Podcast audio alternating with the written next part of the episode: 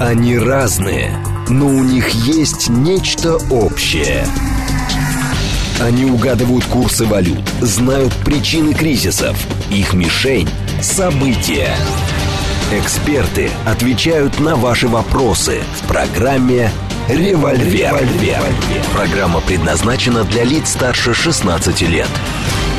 10.06, столица радиостанция «Говорит Москва». У микрофона Евгения Волгина. Всем доброе утро. Программа «Револьвер». С нами Владислав Шурыгин, военный эксперт и журналист. Влад, доброе утро.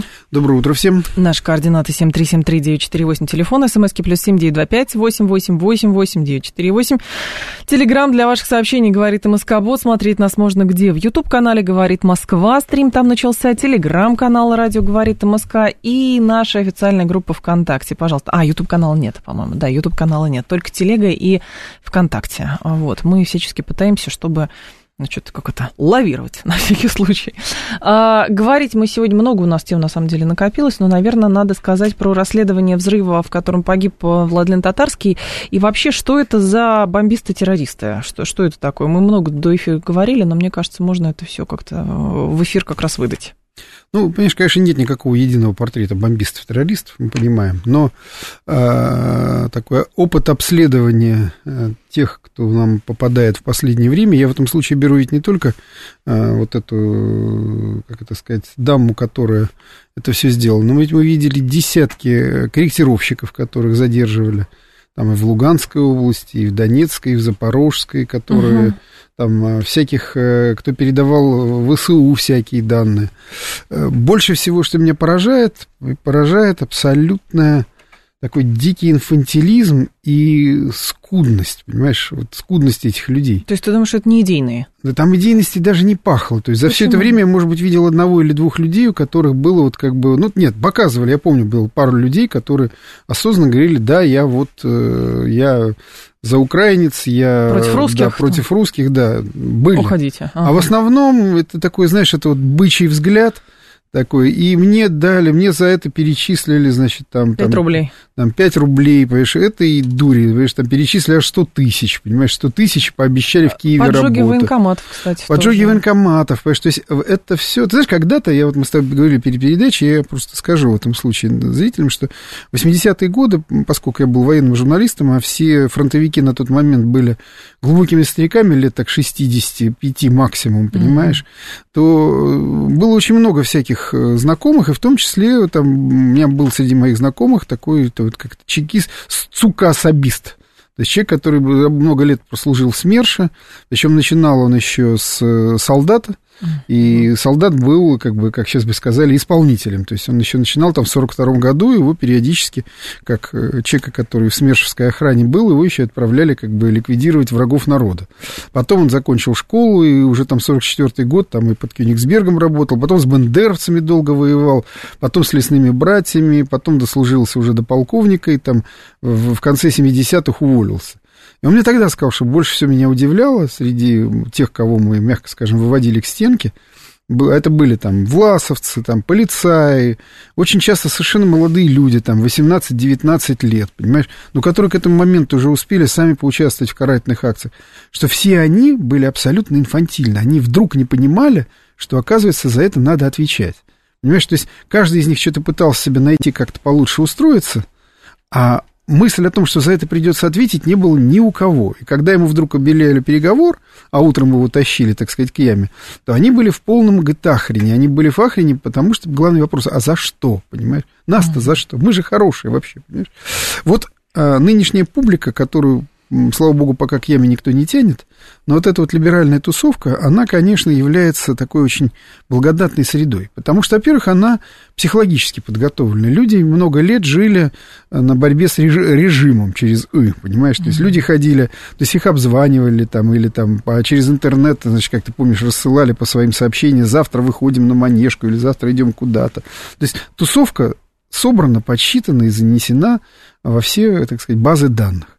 А дальше вопрос уже... Как работать? Как работать? У нас есть огромное число, э, то, что называется э, Верхнеларский батальон, через который можно всегда выйти там, на какого-то любого человека, прочитав его в сети, допустим, посмотрев, что он также недоволен и прочее.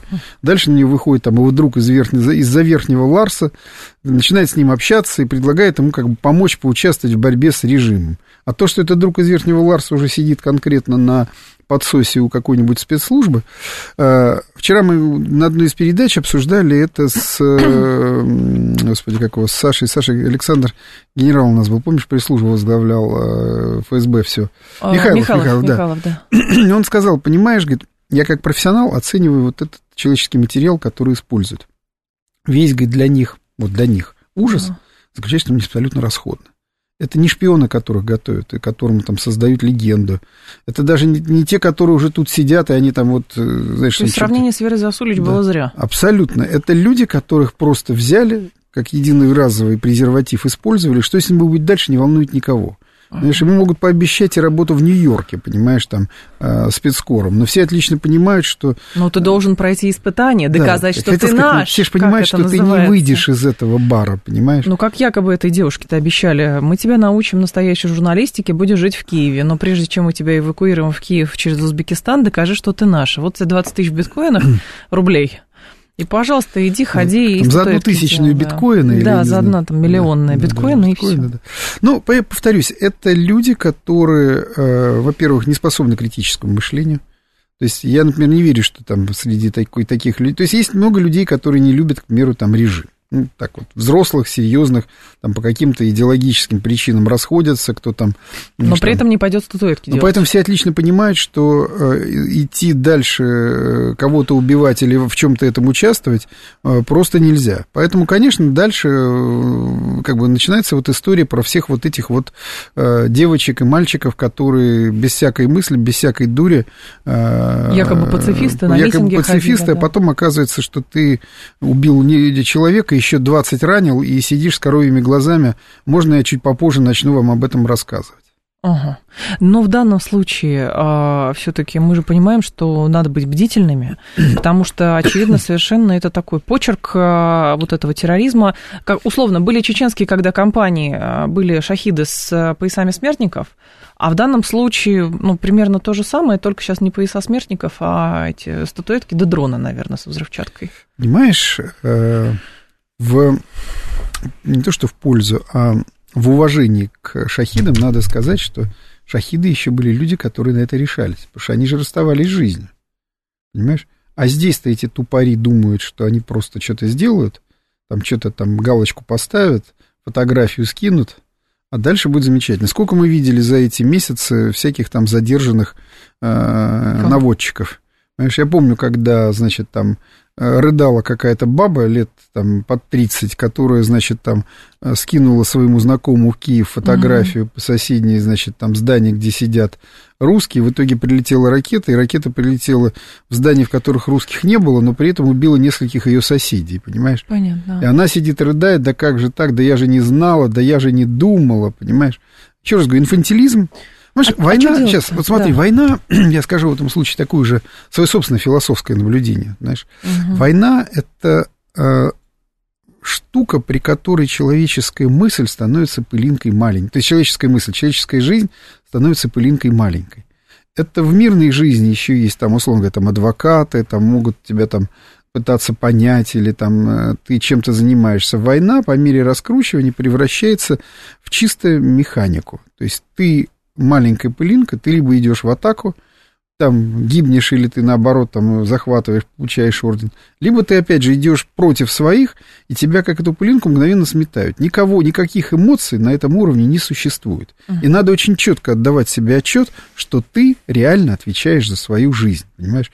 На фронте как тебя обучили, насколько ты не тупой, не спишь ночью, насколько ты э, понимаешь, что ты делаешь на фронте, понимаешь? Это ты отвечаешь за свою жизнь. А здесь ты точно так же отвечаешь за свою жизнь. Нужно понимать, что ты в этом случае можешь быть объектом воздействия.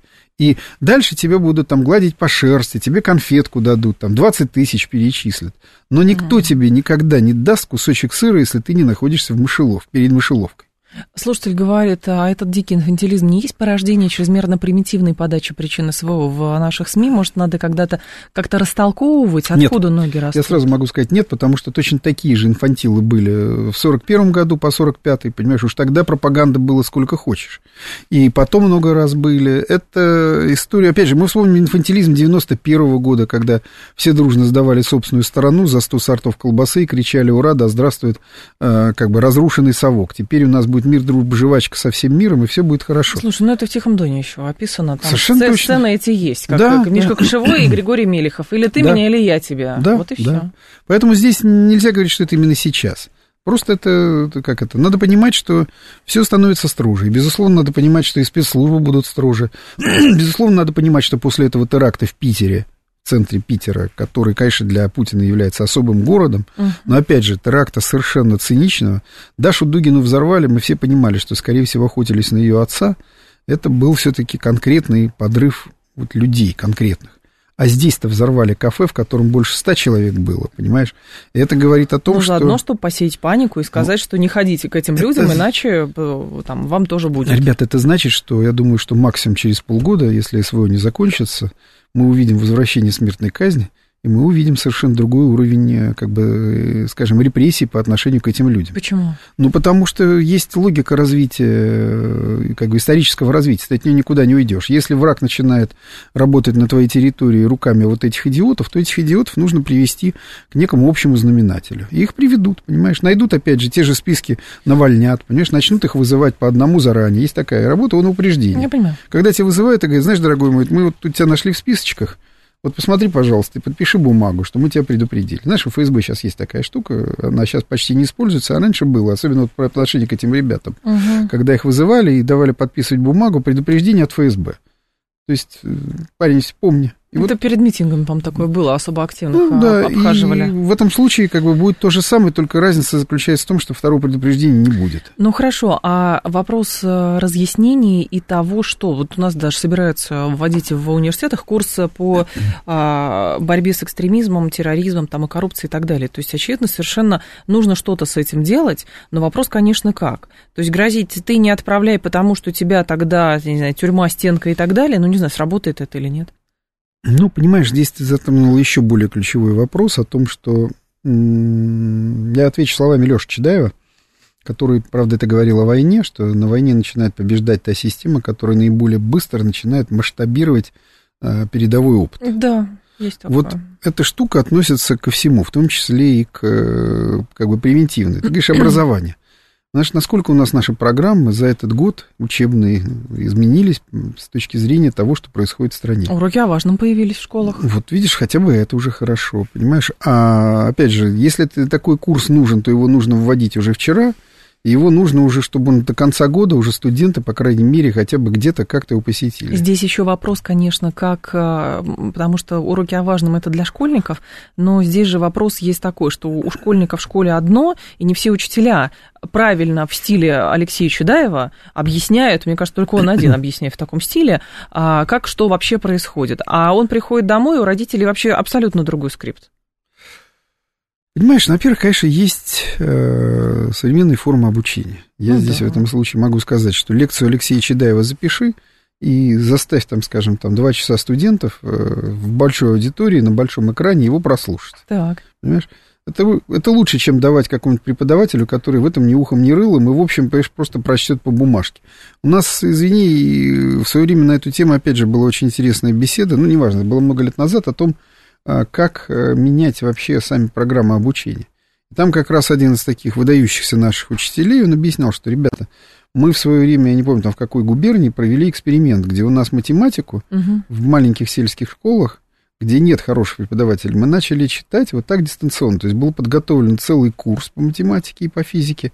Или детей просто сажали, и учитель просто вот включал экран. И вот, Понятно. вот эти блестящие уроки 45 минут, когда там профессор там рассказывает там, что такое, там, допустим, там, условно говоря, там... а, Число пи. Да, число пи, синусы, косинусы или еще что-то, но с примерами, с историей, с тем, как это, знаешь, это можно сделать изящно. И это, говорит, за полгода подняло успеваемость, там, ну, условно говоря, там, в 400 300 раз, понимаешь? Потому что детям это было интересно, дети начали это Ну, понятно. А, вопрос другой. А, ты упомянул, что если через полгода СВО не закончится, то тогда будет ужесточение здесь, уже там смертная казнь и так далее. А признаки того, когда может закончиться СВО, можно определить? Ну, я считаю, это мое, конечно, убеждение, что очень многое зависит от того, как будут события развиваться в ближайшие полтора-два месяца. Очевидно, что Украину кидают вперед. Украине нужно наступление. Украине после целого полугода такого медленного оползания и опадания, потому что угу. после сентября никаких успехов не было от слова вообще. Ресурсы потеряны огромные, ресурсы под зимнее наступление, которые они обещали нам, они же обещали нам в декабре наступление, к 24 февраля выйти, значит, там к началу декабря, то есть января выйти, значит, к Мариуполю и Бердянску, я напоминаю, это все было уже. Да. А к 24 февраля, значит, выйти на границы, которые, с которых все начиналось. А уже в марте, в мае начать освобождение Крыма. Это все нам обещалось в октябре. Сентябрь, октябрь, я помню. Подоляк обещал. Вчера же опять обещал, что да. мы там через полгода будем в Ялте ходить, понимаешь? А он уже это обещал. Они все это много раз обещали. Это все было съедено боями тяжелейшими под э, Угледаром, под Солидаром, под Бахмутом. Теперь их задача продемонстрировать успех. Понимаешь, у нас будет сейчас уникальное украинское наступление, которое в военном отношении имеет только один смысл, это продемонстрировать Западу успех того, во что они вложили огромные ресурсы. И если из этого успеха не будет продемонстрировано, то, конечно, то в этом случае судьба Украины, она пойдет по другому пути. Потому что на Западе в этом случае очень четко поймут, что ресурсы, которые мы вкладываем, ну, я говорю от имени Запада, они, что называется, не в коня корм. Вот они три месяца дают огромные ресурсы под это наступление. Угу. Если из него не получится ровным счетом ничего или какой-то мелкий выхлоп, то следующее надо еще три месяца готовить. Тебе же никто там через две недели ничего заново не даст. И получается, что ты еще огромные ресурсы потратишь на то, что не получится ничего. А у русских-то, кстати, идет накопление. Мы, извини, от сентября очень сильно ушли. Мы в сентябре ну, такой классический пример. Мы в сентябре под Харьковом имели линию обороны, при которой там батальон 150 штыков держал по фронту 7 километров, понимаешь? Угу. Хотя, опять же, там обычно там на батальон там в 500 человек дается максимум 5, понимаешь? Так вот, как говорил там, опять же, тот же самый комбат, чтобы с нами повоевать, нас еще найти надо было. Сегодня-то это совершенно другая армия. Более того, мы, если Украина несет огромнейшие потери, им все время приходится вбрасывать новых и новых людей, соответственно, уровень обучения, ну, по крайней мере, 50% вооруженных сил Украины, это начальная военная подготовка, потому что, ну, людей все, все в январе начали набирать, 200 тысяч они набрали. Ну, что можно с января сейчас подготовить? Понимаешь? Ну, у нас в этом случае мы набрали 200, то есть 300 тысяч, которых мы готовим с сентября. Ну, подожди, а была же, не помню, с тобой мы говорили на эту тему или нет, что тактика Залужного была совершенно ужасная, когда кидали mm. просто людей на пушки, пока в глубоком тылу в Европе готовили там десятки тысяч по натовским стандартам. Понимаешь, это именно Где так и люди? было, а, но эти люди, они, как выяснилось, тоже стираются. А, Потому что, ну вот смотри, понятно. сейчас среднесуточные потери Украины, я беру самый нижний потолок, который, ну, даже они где-то признают. Среднесуточные потери на фронте, э, значит, в районе 500-600 человек убитыми и примерно столько же ранеными. Это вот 1200. 1200 за 7 дней, это, извини... 10 э, тысяч почти. Ну, это, ну, да. это, это две бригады. Но если брать чисто убитыми, то это бригада. То есть каждую неделю списывается бригада. Итого, скажем, с, если брать э, с начала января, то это, извини, получается уже там 9-10 бригад они потеряли. За это время они призвали, э, там, поставили в строй примерно, ну, примерно, не так, скажем так, все их ресурсы, которые они вот готовили за границей и все остальное, это примерно 25 бригад, вот они начали с января создавать mm. вот эту группировку. Вот считай, из этих 25 бригад, которые они создали, но не именно из этих, а вообще как бы mm-hmm. они создали, но 7 они уже потеряли. То есть это, извини, треть от того, что они создали для наступления, и которые, да, там, и с натовским вооружением, я рассказывал, там, страйковские бригады, там, танковые бригады, они подготовлены, они стоят. Но, во-первых, из них все равно, все равно приходится периодически выдирать какие-то резервы, потому что нужно затыкать фронт.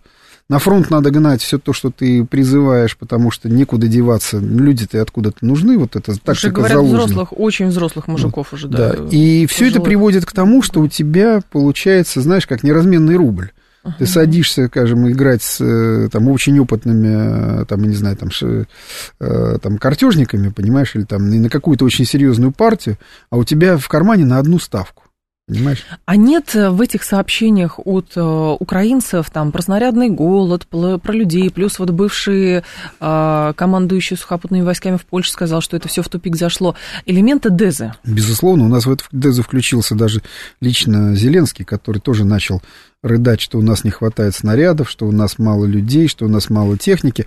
Понимаешь, повторюсь, для них слишком, высо... для них слишком высока цена этого наступления. Поэтому любой ценой попытаться ввести нас в заблуждение, в любой ценой где-то как-то, но все-таки использовать вот этот свой козырь, вот этот свой кол, который они наточили, они э, пытаются. Но повторюсь, э, в стратегическом плане, во-первых, это наступление, даже если взять его, ну, максимально его как сказать, цели, которые они перед собой ставят, я даже всерьез не рассматриваю. Они не дойдут ни до Крыма, там, никуда. Но даже если предположить, что они разовьют успех, там, войдут там, как бы на нашу территорию, там, захватят там Такмак, начнут угрожать Мелитополю, там, будут рваться к Бердянску. В стратегическом плане это не меняет ничего, потому что ровно там через месяц-полтора уже наши резервы, уже то, что у нас накоплено, начнет в этом случае тоже работать. Понимаешь? То есть жестов доброй воли Нет, не а будет. Для них, Всё. конечно, для, для американцев важно любой ценой склонить Россию к переговорам. Вот для этого и нужно это наступление. Повторюсь, это уникальное наступление, которое не имеет военно-стратегических целей, а имеет только экономико-политические, причем даже не столько украинские. Я думаю, что еще есть э, цели такие, что, ну, по факту, э, украинцы с э, русскими вот, а там когда-то говорили на одном языке, и в большинстве случаев до сих пор говорят на одном языке и так далее. То есть, в общем, а, люди друг дружку убивают, и это ненависть на долгие годы, и, в общем-то, тоже это может быть целью. Почему нет?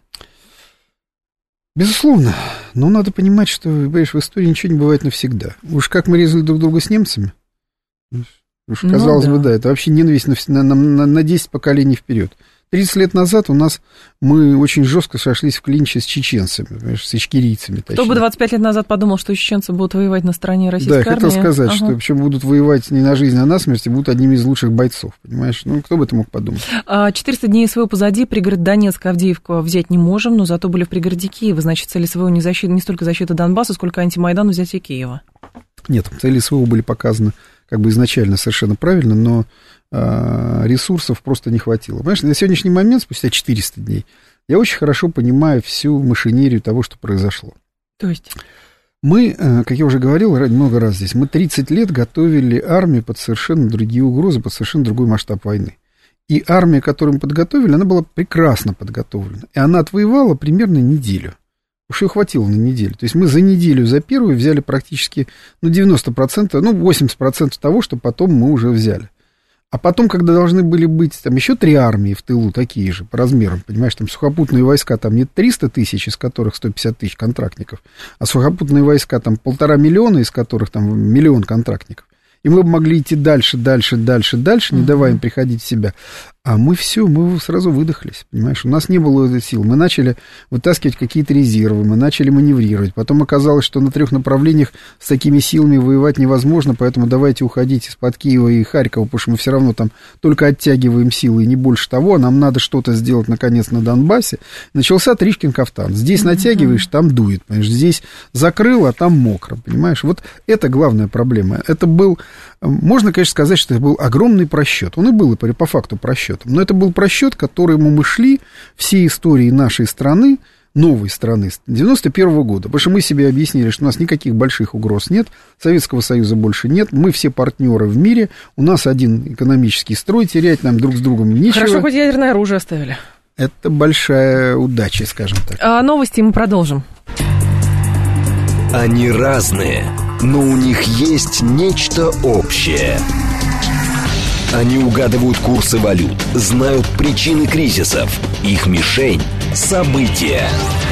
Эксперты отвечают на ваши вопросы в программе «Револьвер».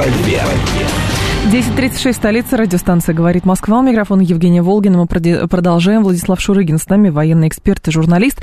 А, Влад, по поводу Бахмута.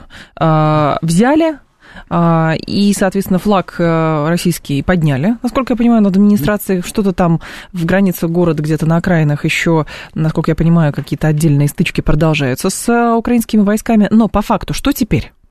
Ну, надо понимать, что взяли не весь город. Город вообще себе такой представляет, как бы такую, как это у нас, Ю или как это, буква ага, британская? Ви. Ви. То есть она представляет из себя такую Ви, которая имеет как бы такие отроги. И мы взяли фактически два отрога и центр. Но угу. еще остается Э, его пригороды. Поэтому Украина, условно говоря, не признает взятие. Но это они так и с Солидаром было. То есть пока их там не выгнали с последнего дома, угу. они признавали, что они Солидар потеряли. Ну, безусловно, для украинского псих такой, для украинского э, такого, знаешь, коллективного бессознательного потерянный Бахмут, это, конечно, удар. Но это не тот удар, о котором говорил Зеленский. Я напомню, что задача Зеленского, когда вот он включился в пропаганду, что не хватает снарядов, и в том числе, что вот Бахмут это очень важно, угу. заключалось в том, чтобы как можно дольше удерживать э, нас при Бахмуте и попробовать вытащить наши резервы на Бахмут, чтобы мы вот как бы, послушав Зеленского, пошли его дружно брать, и тем самым обеспечить хоть какую-то такую возможность, опять же, для того же самого контрудара, который они собираются, точнее, для их наступа. А, как бы сказать, оборотная сторона, как-то отскок от приема, от переставания, переставания принимать лекарства заключается в том, что, да, взятие Бахмута ударит по украинскому коллективному бессознательному. Но это ничего не изменит, потому что пока у них есть ресурсы, угу. пока они их не использовали, то пропаганда украинская все равно удержит э, как бы градус.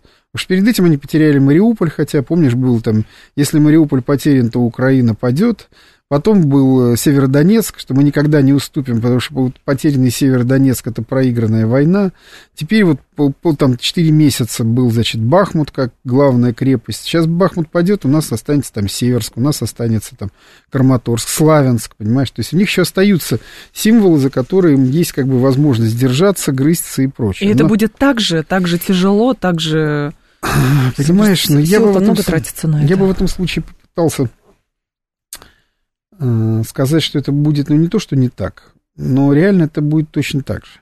Просто надо понимать, что э, любая система, которая находится в напряжении, у нее все равно так или иначе есть запас прочности. Угу.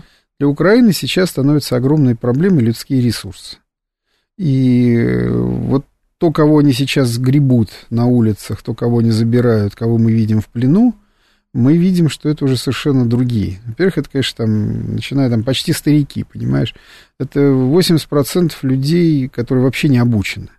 Понимаешь, у нас, то есть не у нас, а по украинским же данным, там из 200 тысяч, которых они призвали, только 3% имели опыт военной службы, понимаешь? То есть они 200 тысяч призвали, из них хоть как-то были обучены. Остальных надо было с нуля учить, а курс начальной военной подготовки ускоренный. Но это как минимум полтора месяца, два месяца. Это тогда, когда ты учишь просто пехотинца.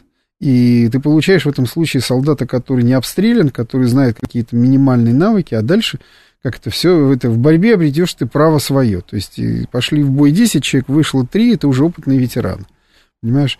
Поэтому Украина воюет людьми. На сегодняшний момент потери Украины, я беру в этом случае такой нижний край, который угу. я, например, там очень там, критично отношусь к каким-то огромным цифрам, но я понимаю, что за 400 суток боев Украина потеряла 150 тысяч убитыми. Это нижний предел, понимаешь? Еще, считай, они потеряли примерно там по 200 тысяч ранеными. Из них там, пускай 100 тысяч они вернули в строй. Но украинская армия на момент начала войны была примерно, сухопутные войска, примерно 500-600 тысяч. То есть фактически вот эта вся армия, она уже либо в земле, либо поранена. Все остальное это уже ресурсы, резервы, мобилизация, тероборона, то есть все, которое вот сгребается, сгребается. На сегодняшний момент у них в строю примерно ну, если брать чисто вот армию и те, кто могут способны воевать, они все силовые структуры, примерно 900 тысяч. Угу. 900 тысяч они сейчас держат. Но их, чтобы поддерживать, надо каждый месяц призывать примерно по, как минимум по 50 тысяч. Это каждый месяц минимум надо призывать. Потому что они теряют, мы с тобой вот перед этим вначале говорили, что они за месяц, то есть каждую неделю они теряют порядка там 5-6 тысяч убитыми. 4, там, 5,4, 20 тысяч в месяц. Слушатель говорит, а, сейчас так, один говорит, звоню туда, за Артемовском, Дружковка, вся в окопах бетонной дзоты и так далее, будет еще сложнее, это укрепрайоны. А Андрей спрашивает, почему украинцы до сих пор сопротивляются, почему они не сдаются, ведь, наверное, для многих очевидно, что долго они не протянут. Ну, потому что для них ничего не очевидно. Они находятся в поле жесточайшей пропаганды. Пропаганда, которая вообще тотальна. Мало того, что есть телевидение, естественно, есть украинский сегмент интернета, есть э, куча международных каналов, которые они точно так же смотрят, где по всем каналам дует, что мы с вами, мы за вас.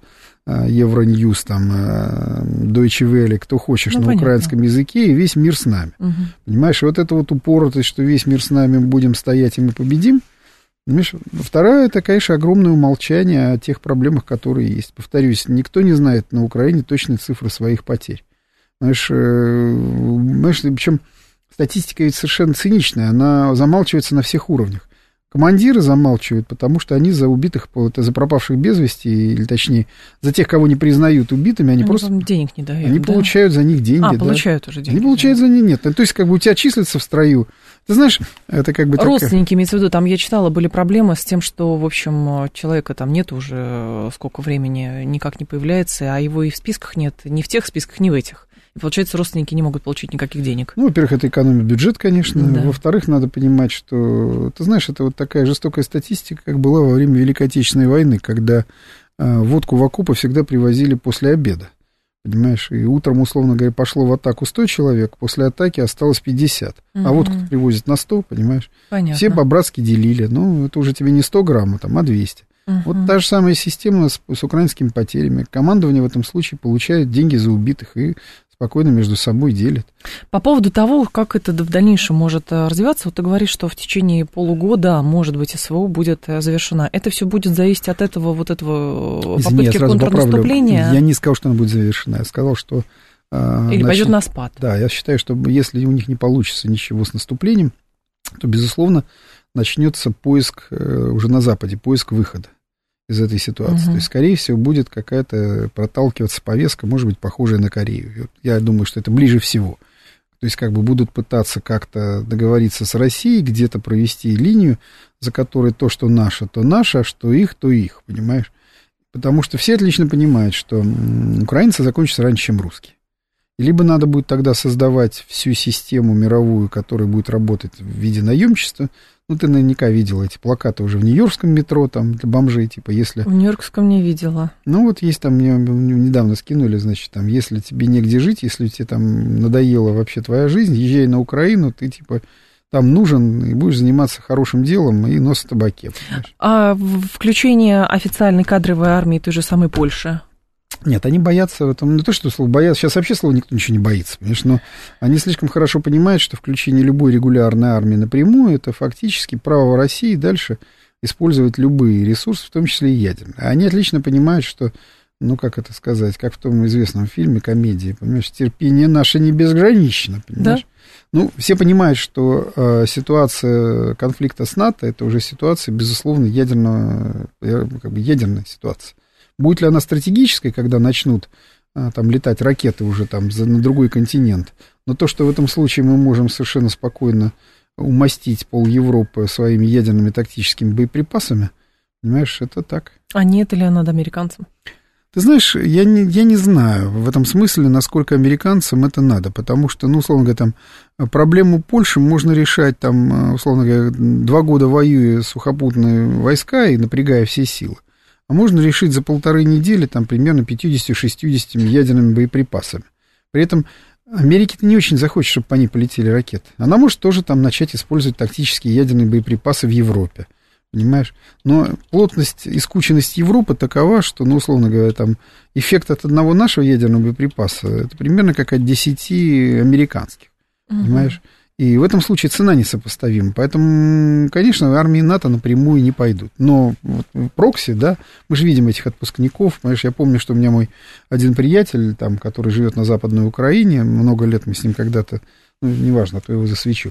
И он э, связан, так скажем, с таможенными делами. И он как раз при нем проходила передача польских тел Польши когда, значит, передавали пять э, трупов поляков, из которых четверо это были экипаж краба, сожженного нами, а один это был, значит, там польский капитан спецназа «Гром», такой весь такой супер подготовленный, прошедший там и Ирак, и где он только не был, понимаешь, ну, тоже утилизировали.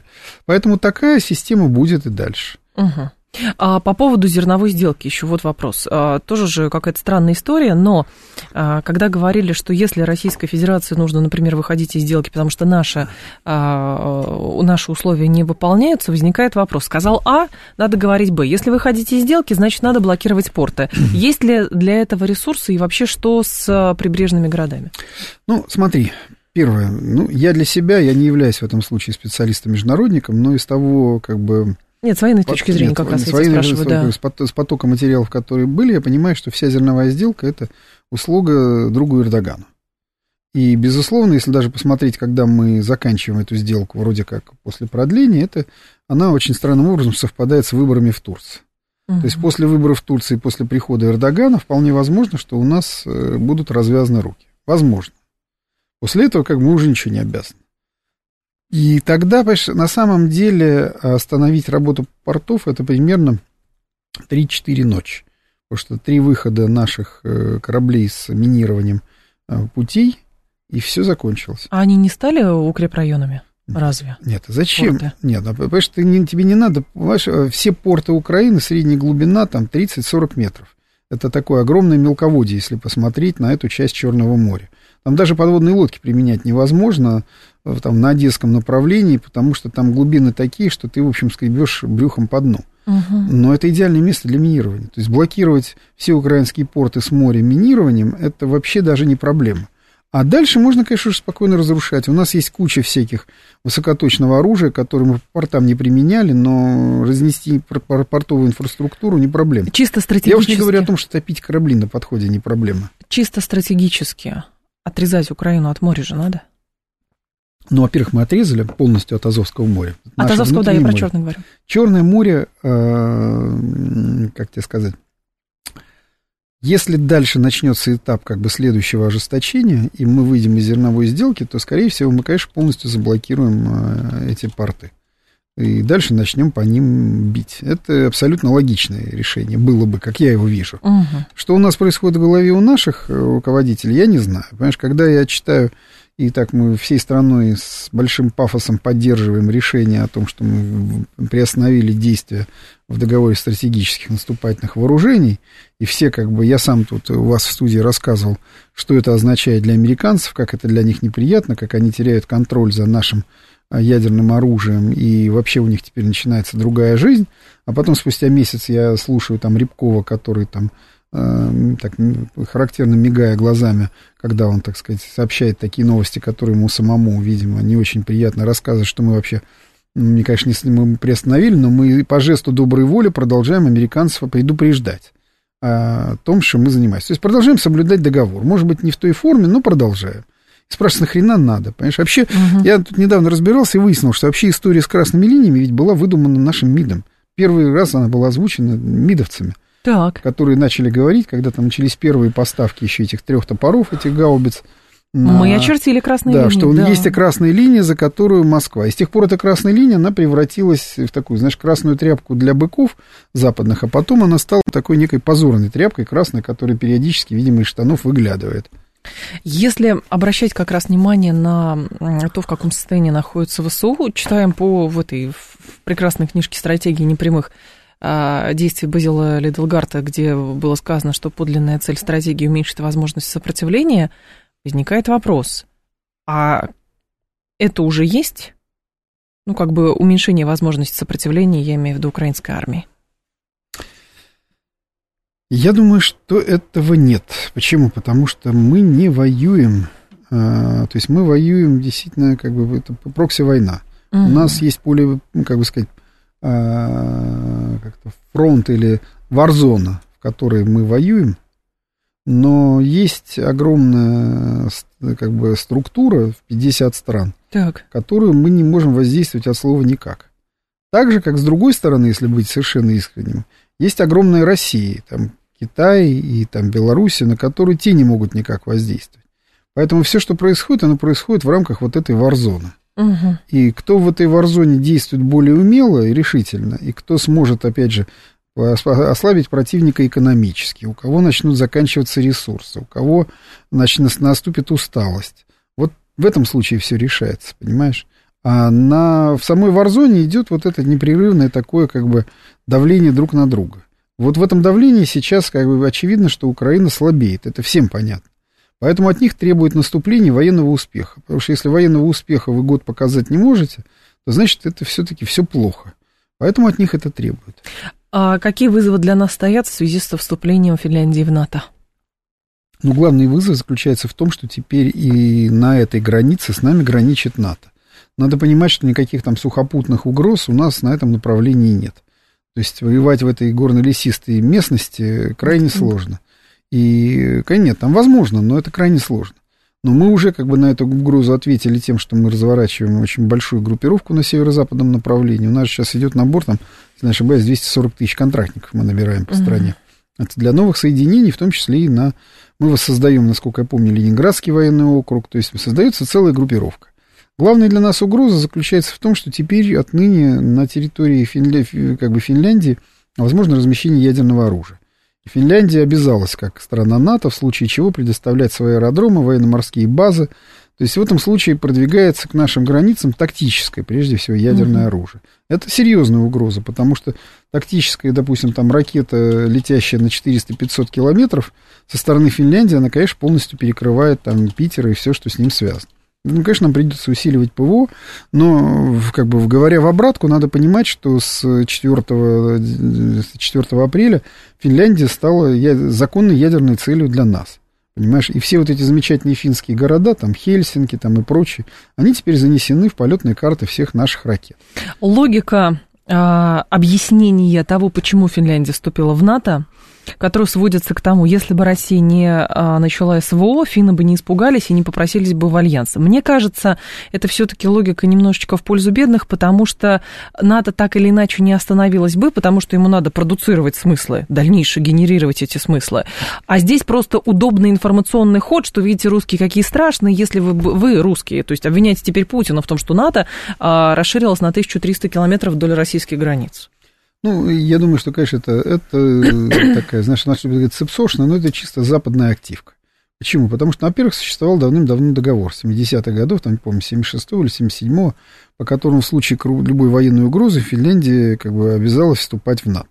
То есть э, готовность вступить в НАТО Финляндии существует уже лет 30. Этот нейтралитет, он мифический, он да? Он мифический, да. То есть в случае там любого серьезного европейского конфликта было оговорено, что Финляндия будет вступать в НАТО. Второй момент э, заключается в том, что э, на самом деле ведь финнов вообще никто не спрашивал. Ведь не было никакого там, э, там опроса жителей, не было никакого ну, говорят, референдума. был какой-то, но неофициально, там, то ли соцфонд какой-то проводил, то ли то еще чего-то. Никакого официального, вот как бы официального инструмента, Понятно. который бы выяснил, что хотят финны, нет. Была некая баба, которая стала премьер-министром, а которой сами же американцы, перед тем, как все это началось, начали вбрасывать ее фотографии которые, в общем, совершенно недвусмысленно говорили там о ее прошлом и о ее поведении. И мне не один человек, причем даже сами там, у меня есть там, допустим, знакомый товарищ Финляндии, который как бы совершенно спокойно мне говорил, что, понимаешь, у нас, говорит, давно ходили слухи, что там в юности она подрабатывала, в общем, очень сомнительно как-то, пониженной социальной ответственностью. И были еще скандалы там с наркотиками и прочее. И когда вдруг она оказалась непонятно откуда вот в этом кресле и всем казалось, вообще зачем, ну ладно, там красивая баба, пусть она у нас поправит, но началась война, и вдруг эта баба начала воротить такое, от чего у всех. Ведь, извини, Финляндия, знаешь, вот, э, опять же, есть же факт, над которым никто не задумывается. Финляндия потеряла 10% э, э, всего своего торгов, внешнеторгового баланса. Просто на этих санкциях. Сразу вот срезалась за год. Финляндия сейчас находится в тяжелейшем финансовом, то есть в экономическом кризисе, где летит все вниз, понимаешь? У них там, если не ошибаюсь, прошлый год ВВП минус 6%, понимаешь? ВВП минус 6%. Это итоги ее деятельности. Поэтому, да, ее не избрали. Но задача решена. Финляндия в НАТО. Соответственно, как бы э, галочку можно поставить. А для финнов это все кончится, конечно, очень нехорошо. Не в том смысле, что мы их будем там бомбить, а в том смысле, что имея а, там, после войны благодаря, так сказать, гениальности Маннергейма, который вовремя предал фюрера и перебежал на сторону Сталина и вымолил, так сказать, у того, у того как бы вот к себе прощение. После войны сразу ушел в отставку и выстроил с Финляндии, которая была, имеет, как бы совершенно уникальная. Это же была страна, которая, помнишь, было там целое у нас движение неприсоединения. Угу, конечно. Возглавляла Югославию, но туда и Финляндия входила. Финляндия была международной площадкой нейтральной. У нас же сейчас вместе с э, вот ее вступлением в НАТО летит куча международных договоров. Потому что есть, э, было целое понятие дух Хельсинки, понимаешь? Как, потому что Хельсинки это была площадка для... Не с этими, не с этими. Не с этими, да, это были, да, там заключались договоры, там были статусы и прочее. Теперь все это накрылось, и теперь вот то, что сделано было Маннергеймом, на чем, собственно говоря, Финляндия превратилась в одну из самых процветающих стран Европы, из Чухляндии, у которой не было ни хрена вообще, кроме леса, теперь это все медленно накрывается большим медным тазом. И никто не знает, что с этим делать, понимаешь? А наши слушатели говорят, сейчас секунду найду вопрос. Так, Друг Эрдоган продолжает выдавать врагу оружие, убивающее, помогающее, убивает наших э, солдат. Ни в ком нельзя быть уверенными. Но это ну, правда. В общем, тут как бы странно спорить. Во-вторых, ну уж друг Эрдоган не, не так, чтобы уж прямо-прямо заваливает Украину оружием. У него есть там, э, там были Байрактары, которые, опять же, они скорее продавали, чем отдавали. Там, по-моему, было там два, которых там mm-hmm. лично Байрактар от себя передал, после чего ему же Франц... как-то его же, как и полагается настоящим щирым украинцам, его же ладони ему же и нагадили, понимаешь, по-украински чисто. А сейчас, в общем, ну, какие-то вещи они покупают у них, но э, того, что, допустим, для нас было бы критически важным, но покупают они у них бронеавтомобили, понимаешь? Ну, покупают, ну и что? Мы, как бы сказать, э, на пороге-то в этом случае не лежим. Они им танки не продают, орудия они им не продают, там, они на своей территории, там, какие, там боеприпасы они им не передают. А мы же не можем в этом случае считать то есть, Турцию, знаешь, такой братской страной, как Белоруссия, которая вообще не-ни. Понимаешь, у Эрдогана у него очень сложное положение. У него на его территории находится база НАТО. У него в Инжерлике находится ядерное оружие американское. Он является страной НАТО, в конце концов. И, в общем, на самом деле, для, для меня лично, вот в моем понимании, угу. Турция является для нас максимально а, как сказать, максимально нейтральной страной, которая... Несмотря на то, что это натовская страна. Да, он не, он не присоединился никаким санкциям против нас. Там периодически, правда, там то им что-то там перекрывают, то они где-то пускают, то не пускают, то корабли, то не корабли, но Турция все равно в этом случае вертится.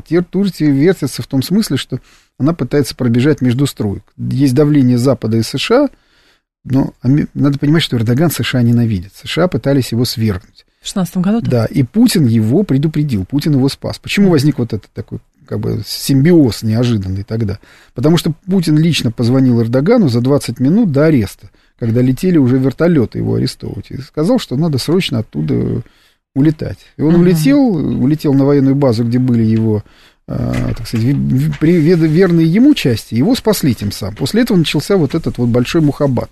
Но это не значит, что вообще как бы произошла а, полная переоценка. Это значит, что просто появились некие новые опорные точки, которые интересны всем. Мы смогли пройти по Сирии после этого. И до этого уже они даже самолет наш сбили. Но да. после этого мы смогли по Сирии пройти по всем вопросам, не разругавшись, договорившись и соблюдая абсолютно противоположный друг другу, но баланс, понимаешь? Владислав Шурыгин был с нами, военный эксперт и журналист. Влад, спасибо, ждем снова. Далее у нас информационный выпуск в два часа, я к вам вернусь.